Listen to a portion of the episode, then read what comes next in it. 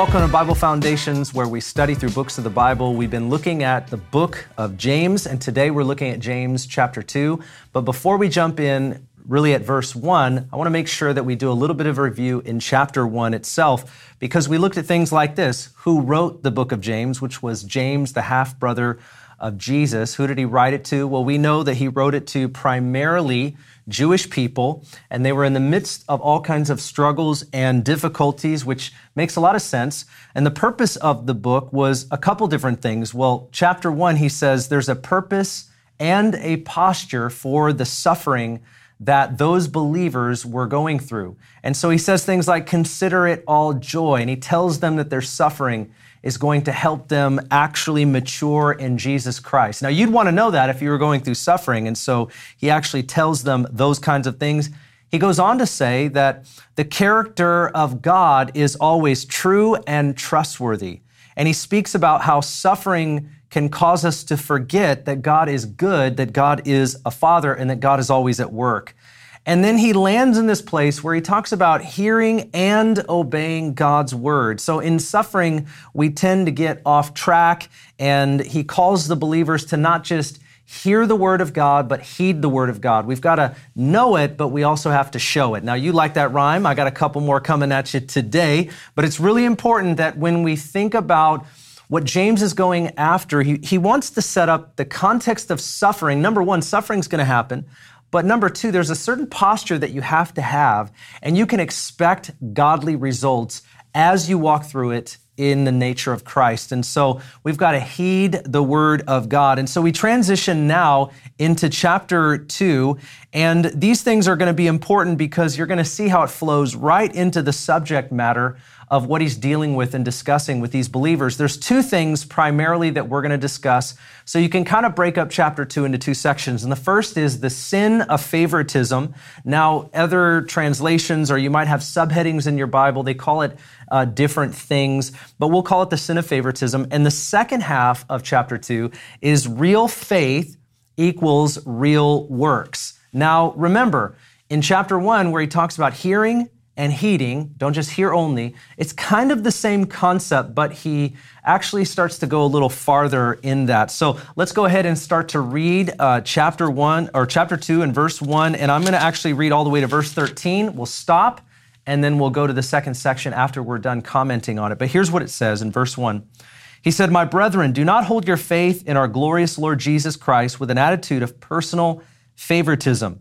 For if a man comes into your assembly with a gold ring and dressed in fine clothes, and there also comes in a poor man with dirty clothes, and you pay special attention to the one who is wearing the fine clothes, and you say, Hey, you sit here in a good place, and you say to the poor man, You stand over there or sit down by my footstool. Have you not made distinctions among yourselves and become judges with evil motives? This is a rhetorical question. He, he means them to agree. Listen, my beloved brethren, did not God choose the poor of this world to be rich in faith and heirs of the kingdom, which he promised to those who love him? But you have dishonored the poor man. Is it not the rich who oppress you and personally drag you into court? Uh, do they not blaspheme the fair name by which you have been called? If, however, you are fulfilling the royal law according to scripture, which is you shall love the, your neighbor as yourself, you are doing well. But if you show partiality, you are committing sin and you are convicted by the law as transgressors. For whoever keeps the whole law yet stumbles in one point, he has become guilty of all of it. For he who said, Do not commit adultery, also said, Do not commit murder. Now, if you do not commit adultery, you do not commit murder, you have become a transgressor of the law. So speak and so act as those who are to be judged by the law of liberty. For judgment will be merciless to the one who has shown no mercy, because mercy triumphs over judgment. Now, there's a lot going on here that we want to comment on. And I'll be honest with you, I think right up front, this is not a passage of scripture that you hear taught a whole lot, especially when it comes to like pick and choose your favorite passage to preach from. And so when it comes to like sermon series, the only time you're going to hear this brought up is if you're going through a Bible study on the book of James or if somebody's preaching a sermon series and they're going verse by verse. But this is just not something that we typically focus on. And I would argue that we should because there's something here that's very relevant for the things that we face today and what we ourselves are tempted by. But James essentially is saying this to these believers. Again, we've got to contextualize it by thinking about people, real people that he is talking to who are struggling with this. James probably heard this is what's happening. And so he's addressing it. It's not random. It's not a general principle. It's something specific. He says, stop showing favoritism.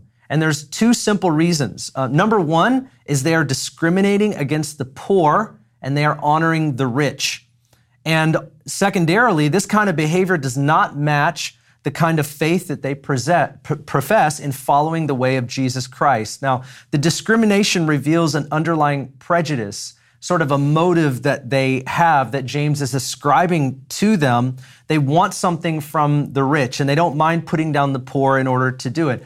But I was sort of thinking about what is the difference between prejudice and discrimination? What does it mean to be prejudiced and what does it mean to discriminate? Because even if those words aren't being used here, it is actually underneath favoritism itself. So let me go ahead and define prejudice. To be prejudiced means that you have an unfair or often unfounded feeling of dislike for a person or even a people group, usually based on certain factors. Now, in this particular context, it's the poor. But to discriminate means that you mistreat someone unjustly or unfairly based on that prejudice. So prejudice and discrimination work together. They're connected. You're not going to be prejudiced and not show discrimination. It's actually how it works. One underlies the other. So to discriminate obviously means that it's something that is actively shown in what you're doing.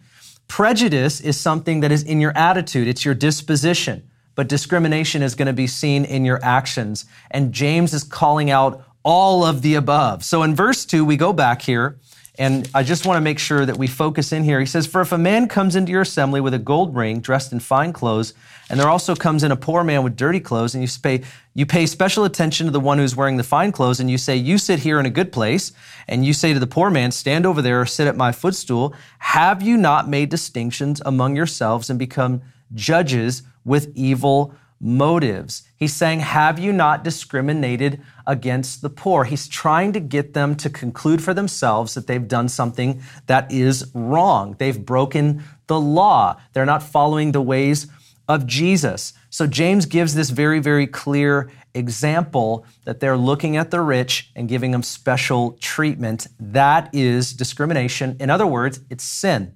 In verses 5 to 7, he goes on and says, Listen, my beloved brethren, did not God choose the poor of the world to be rich in faith and heirs of the kingdom, which he promised to those who love him? But you have dishonored the poor, the poor man. Is it not the rich who oppress you and personally drag you into court? Do they not blaspheme the fair name with which you have been called? So there's a couple things happening here. First, he's saying, Don't you remember that God chose the poor? And they all know the history of Jesus, who actually was poor, and Jesus chose mostly people that were also poor as well. Very few had money that he was choosing in those days. And James reminds them of that. Guys, remember, it, it is the poor that God chose through Jesus Christ to be apostles, to be advocates of the kingdom, carriers of the gospel. And Jesus himself came from a poor family, his disciples all of those that were around him, or most of those that were around him and faithful to him in those days, were of the poor. And so he wanted, he wanted to make sure that you don't want to discriminate on the very people that God might be calling you to equip and use for the work of the ministry. They may be the most faithful ministers to God, and do not overlook them because you think that the rich are going to give something to you. So he first talks about how God chose the poor, but then he says, Isn't it the rich? That oppress you in verses 6 and 7. The word oppress here is a very strong word in their culture, and it means to deprive somebody of their rights.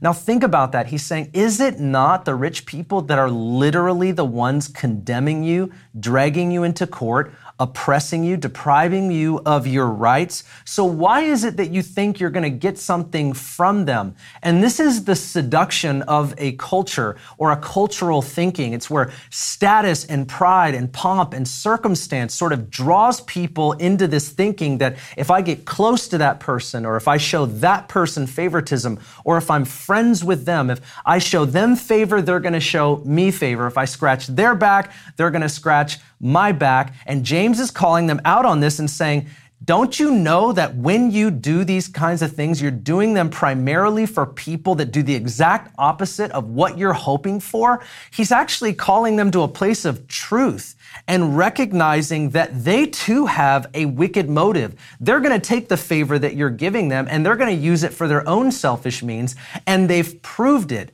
Now, this doesn't mean that having money is wrong and it doesn't mean being wealthy is evil, but Jesus would say things like, it's almost impossible for rich people to get into the kingdom of God. It's like a, a camel going through the eye of a needle. Jesus didn't say it is impossible, but it's almost impossible, which means people that have so much material possessions, money, security, it's those kinds of people that when they have those things, they don't think they need God. It's the people who are poor in spirit, for theirs is the kingdom of heaven. And there is a seduction, there is a temptation where we draw our attention away from the people that God wants us to focus on and treat with fairness and equality, and we give favor to those, and it ends up usually, James is saying, not working out for us. And they live a superficial Christianity, and James actually calls them out on this, and he says it here in verse 7. He says, do not these rich people blaspheme the fair name with which you have been called? I'm not sure if you've ever thought about what he means, but it's sort of similar to when like singers or uh, baseball, basketball players who say they're a God believer or a Christian follower of some kind don't live like it at all. But let's say, like the person that gets the music award and they wrote a terrible song that glorifies the sin that Jesus paid for. And then they get up to receive their reward and say, Hey, I just want to thank God. Friend, that is blaspheming the name of Jesus. You can't thank God for doing something that doesn't look anything like Him. You understand? You did that yourself. And so James is actually calling this type of behavior out, and he's saying that there are rich people who are using and misusing the name of Jesus, and that's a form of blasphemy. And James wants to open the eyes of the reader to actually remember that. But he goes on from there in verse 8, and this is what it says. He said, If, however, you are fulfilling the royal law according to the scripture, you shall love your neighbor as yourself, you are doing well. But if you show partiality, you are committing sin and are convicted by the law as transgressors. For whoever keeps the whole law and yet stumbles in one point has become guilty of all of it. And he concludes by saying, For he who said, Do not commit adultery, also said, Do not commit murder. Now, if you do not commit adultery, but do commit murder, you have become a transgressor of the whole law. Now, he puts this into a conversation that fits inside of the Torah, where when he says, love your neighbor, um, this, is, this is the royal law. The law is the, the law of the king. That's what he's talking about when he says this is the royal law. Leviticus 19, 18, which really is just love your neighbor as yourself. In verse 9 and 10, James points out that you can follow all these other laws, but not love your neighbor. And when you do that, you break the whole law. So he's really calling out their version of spirituality like, hey, I'm doing pretty good. Like, I'm adhering to this and I'm following that. And I love Jesus in this way. And, and I'm following the, the words of the Torah in that way. But he's saying Leviticus 19, 18, and Jesus reiterates that being love your neighbor as yourself, which all of the the law and, and prophets can hang on loving God and loving neighbor, he's saying, if you're not going to do that, you, are breaking all of it. You, you, you shouldn't feel good about your spirituality if that's really where you are. And in verse 12, James exhorts, uh, James exhorts the reader um, to speak and act, knowing that one day they're going to be judged. Look what he says So speak and so act as those who are being judged by the law of liberty. For judgment will be merciless to the one who has shown no mercy, because mercy triumphs over judgment. Now, this brings up a very important fact of the Christian life, and that is this we are all going to stand before the judgment seat of Christ, and our deeds are going to be judged as Christians. Friends, if you don't believe this, if you think everything is grace, salvation is by is by the grace of God. It's through faith, which is a gift of God as well. So we're not saved by our works. We're not saved by what we do. We're saved by what we believe, and we're saved by what Jesus did. That's a fact, but we all are going to stand before the judgment seat of Christ and give an account for what we did in the body. If you don't believe me, listen to what Paul said in 2 Corinthians 5:10. He said, "For we must all appear," he's talking to Christians, "before the judgment seat of Christ." so that each one may be recompensed for the deeds done in the body according to what he has done, whether good or bad. This means that we are going to give an account. In the next chapter, in James 3, he actually says that I would have it that not many of you were teachers, for you receive a stricter judgment. Peter talks about judgment begins at the house of God. Friends, there are two kinds of judgment. There is judgment that determines whether you are saved or not saved. You're either under the blood of Jesus or you're not. You're either partaking of the new covenant or you're not. But for those that are already under the blood of Jesus, we are going to give an account for our deeds. And James is reminding them hey, you might be a Christian. You might think you're doing okay. You might have received the grace of God. You may know that Jesus paid for your sin, but you are not living in a way that is keeping with what you know to be true about Jesus, and you want to do that. So remember that you're going to stand before Jesus and give an account for the way you acted and the things that you said. And so to sum this whole section up, Three things. Number one, the law clearly instructs God's people to love and be mindful of and care for all people at all levels with essential equality. Discrimination is a sin and it starts with prejudice. We want to rid ourselves of prejudice. We want to ensure we're not discriminating because we want to see all people made in the image of God, no matter who they are or what the status is in their life. Number two, Jesus taught in Matthew 18 33 and other places that we are to show mercy as a response of being shown mercy. And where that doesn't happen, G- Jesus gives us very serious warnings. And this is a vital piece of information and truth that we have to understand. And thirdly, James literally reiterates the law and the heart of Jesus as we consider others. This is truly about serving God and following his word, word rather than our own human agenda. Because friends, we do have human agendas. James here is calling them out on that agenda, and it's vital that we grab a hold of these truths and these principles ourselves. Very, very important. And now we want to look at this second section, which I'm calling real faith equals real works. And we're going to look at verses 14 through 26 as we begin to sum up the second chapter of James. But let me read it to you first. It says, What use is it, my brethren, if someone says he has faith, but he has no works? Can that faith save him? If a brother or sister is without clothing and in need of daily food, and no one says to them, and, and one says to him, Go in peace, be warmed and be filled, and yet you do not give them what is necessary for their body. What use is that? Amen. Even so, faith, if it has no works, is dead, being by itself. But someone may well say, You have faith, and I have works. Show me your faith without the works, and I will show you my faith by my works. You believe that God is one, and you do well, but the demons also believe that and shudder. But you are willing to recognize, you foolish fellow, that faith without works is, is useless. Excuse me. Are you willing to recognize, is what he's saying. Are you willing to recognize, you foolish fellow, that faith without works is useless or dead?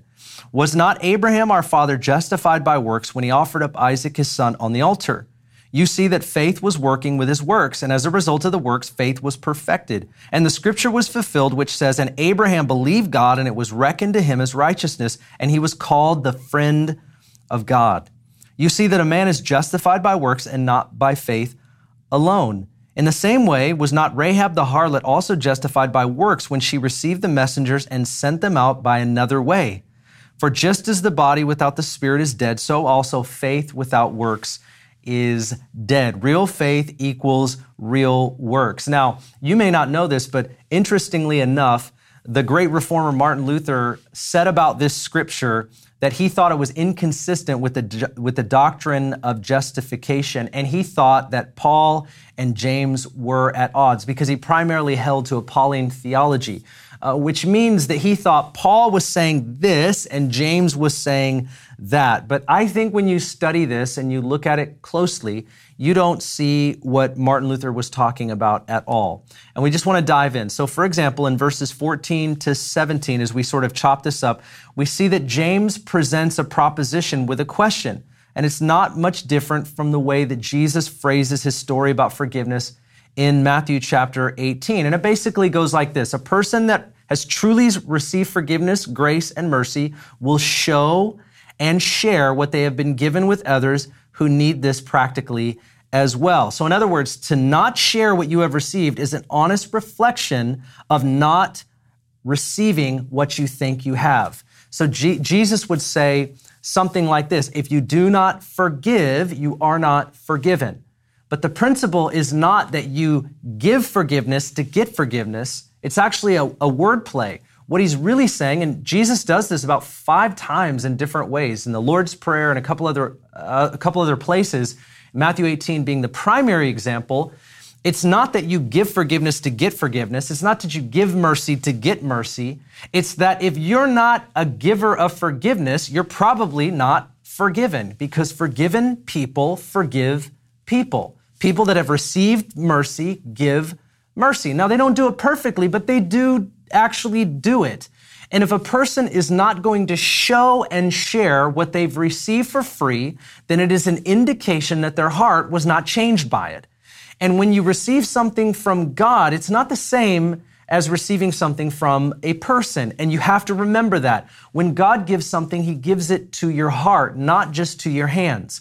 So that changes your heart. And if it doesn't change your heart, if it doesn't penetrate your heart, He's not just giving it to us because we're special all by ourselves. He's giving it to us because He loves us just like He loves everyone else. And when we come into that revelation of being reconciled with God, our Heavenly Father, there is automatically a river that wants to flow through our life and be reconciled with our brothers and sisters. And when we do not allow that river to flow, it is indicative of either not having truly received that grace and mercy and love, or that there is something about our heart being hardened. And this we need to heed a very serious warning. It's an evaluation of a person's true condition before God. And I want to ask the question, and we need to ask the question can a person receive the grace and mercy of Jesus and not have any of that same fruit flowing through their life?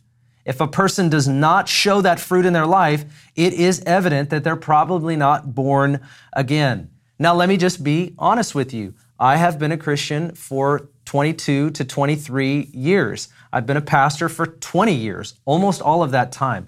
And what's amazing to me is that I see a lot of people that call themselves Christians. I've met plenty of people that show initial fruit of salvation, but as you watch their life, nobody is perfect, but you find that the very thing that they profess to is in name only and there is very little substance. And Jesus would say very practical things like, you know a tree by its fruit. I mean, that is just not difficult to understand. That if there's no fruit on a tree, if there's no apples on an apple tree, you don't even know that it's an apple tree. If there's no cherries on a cherry tree, how do you even know that it's a cherry tree? It's just a bush. And that's what James is talking about. He's not saying that you've got to give to get. That's obviously not the truth. That's not the case. But he is saying to believers that if you're not giving what you've received, he's he's calling them into question as to whether or not they are what they say that they are. And maybe that's offensive. Maybe Martin Luther was offended by that. Maybe we're offended by that and we say, that doesn't seem right. I thought it's all about grace.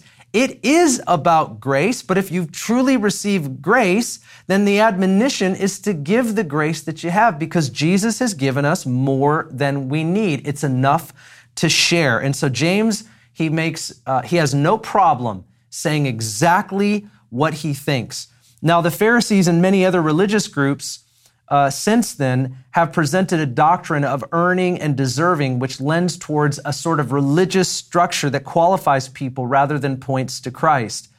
But it's important for us to recognize that we're not looking at the Pharisees or any other religious group and saying they had it right because they believed that you needed to earn it, like some of the cults of today or some of the, I'm not necessarily paralleling Pharisees and cults, but I'm just saying sort of a religious structure that you've got to earn your way before God and you've got to do this to prove. No, it's actually quite the opposite. And what, what the religious call works, the followers of Jesus call worship. Works do not save you, but works are a revelation that you're saved. Works are not something that you do to prove anything to God, but works are proof that you have something from God. And this is what so many miss when they read these words. They don't think about the serious condition that maybe the readers are in that James is addressing. James is talking to religious people who are saying one thing and doing another. And so he's calling them into question. And I think rightfully so. And so we just sort of jump into his context in that frame of mind and we think, man, this must have been pretty bad. And we want to ensure that we're not on the other end or the receiving end of that as extreme as it needed to be said, but rather maybe in a bite sized chunk that we can evaluate our own hearts and our own condition before God and ensure that we're giving away what God has given to us. Freely we have received, freely we shall give. In verse 16, James uses a phrase that speaks to the mindset of a dismissive person who would say, Hey, go in peace and be warmed and be filled. So people were actually doing this. He kind of quotes it People were in need all around their context in their city, in their area. James had heard about this. And so he's using this phrase. He's saying, some of you are saying to people like, go and, and be warm and, and be filled. And it conveys this avoidance where people are actually willing to look needs in the eyes, like real people with real needs and say to them, there, there, go and be filled and, and, and go and be warm and give nothing to them. How does a person get to a place where they can look people in the eyes, know they have real needs for them and their family, do nothing about it, but give this patronizing word by saying, They're there. I hope everything works out for you. I hope that even though you don't have a coat and even though you don't have heat and even though you don't have a roof over your head, I hope that you have a great night's sleep. I mean, it just, it's ridiculous. And that's actually what James is trying to provoke in his readers. And we should feel the same way. It's not a light thing that he's saying, it's very serious. And so he's saying to them this, this very thing You're ignoring people that are in need. That's what he's saying. You're ignoring people in need. So he starts with the sin of favoritism. The poor and the rich come into your gathering. You favor the rich, you, you ignore and patronize the poor, and this is a sin. And then he goes on to say, and this is sort of what it looks like. And by the way, I want you to know that if you say that you have faith, but you do not, do not have works, it's useless and it's dead. You do not have what you say you have, and it is not what you think that it is. And so as we sum up verses 18 through 26, let me just focus on three, uh, two things. First is this James addresses the fact that some think they have internal faith without external action. If your faith does not have any practicality, it doesn't have any real spirituality. Mere profession of faith means nothing, and he gives the demons belief uh, as proof of this. He says the demons believe this and shudder. You can believe and know the truth without righteously doing anything about it, and that should be scary. That's what he's saying. And number two, James gives two examples of Old Testament characters to show that their faith is not is now known by what they not not by what they thought or by they what by they said, but by what they did. He gives Abraham it was reckoned unto him righteousness, what he did. He had faith, but it wasn't just sort of like a psychological certainty. His faith was seen by what he did, not by just what he said or by what he thought. It wasn't just an internal thing. It wasn't a psychologically certain comment that came out of his mouth. And that's why the faith movement, which I'm going to talk about on my other podcast, is so dangerous because they'll use positive confession and they think it's psychological certainty. Faith is not merely what you just say with your mouth, it's what you do with your life. There are a lot of people that have faith and they're holding on to God for all of their life, but they may not say the right thing all the time. They might say real things. They might state for the record how they really feel, but they are holding on to God. They're pressing and they're praying, they're giving, they're serving, they're doing what they can, and that is real faith because real faith is seen. And that's the difference is today we've got that mixed up. Today we have a whole movement called the faith movement that believes that you need psychological certainty and positive confession to sort of prove when in reality there's so many people that have those things that have zero substance in their life of what real faith truly is as defined by scripture. And that's why i'm saying the faith movement is dangerous in belief and practice. Please do look at conversations with ben dixon to hear more about that. But faith and action go together and any other idea needed to be corrected because apparently uh, needs to be corrected because apparently there was an apathy or avoidance of real ministry to real people and yet those were people who claimed to know a real God. And in fact, James is telling them, you do not know the real God the way that you really should, because real faith has real works. We're not saved by works, but works for the follower of Jesus is worship to Jesus. It's not what we're saved by, but it's what flows out of our life because we're saved. And this is such a vital, vital truth for all of us as followers of Jesus. We want to take heed because we can be seduced. We can be tempted. We can be led astray. We don't want that. And so we receive what James has to say to us today. And I pray that this challenges us, but more importantly, I pray that it changes us. That's what we want. We want God to do work in our hearts. We want our hearts to be pure. We want to fall in love with Jesus and live in line with Jesus. This is because, as followers of Jesus, all we want is Him. We want Him to be known, we want Him to be shown in our life, and I pray that's what happens as a result of us studying James chapter 2 together. Now, if you don't feel hit between the eyes, you should. But stay tuned because we're going to go through James chapter 3, 4, and 5. And let me just tell you, sometimes he saves the best for last. So we're going to go through a lot more. Stay tuned, but let's pray and let's ask the Holy Spirit to evaluate our hearts and the internal condition for which we are right now and whatever needs to be changed, let it be changed. Just ask the Holy Spirit to change you. Ask the Holy Spirit to evaluate you. And trust me, He will. But more importantly, He will change us. And that's what we're asking for. So let's do that together. Would you join me in prayer? Father, we thank you today for your love. We thank you for your mercy. And God, we thank you for your word. I appreciate James's words today. We know they're inspired of your Holy Spirit. And so we pray that you would evaluate our hearts, evaluate my heart, God. I pray that I would not show the sin of favoritism, the sin of pride, and, and also some type of apathy and avoidance of having this supposed faith without real works. I pray that, Lord, we would be challenged and changed as a result of studying this together. Holy Spirit, I pray that you would pinpoint those areas of our life that need to grow, particularly as we think about what we profess with our mouth and do not follow through with in our life. Help us with this, we pray. We know that you will. In Jesus' name, amen. Well, hey, God bless you. Thank you for joining Bible Foundations, and I look forward to studying James chapter 3 with you in just a few weeks. God bless you.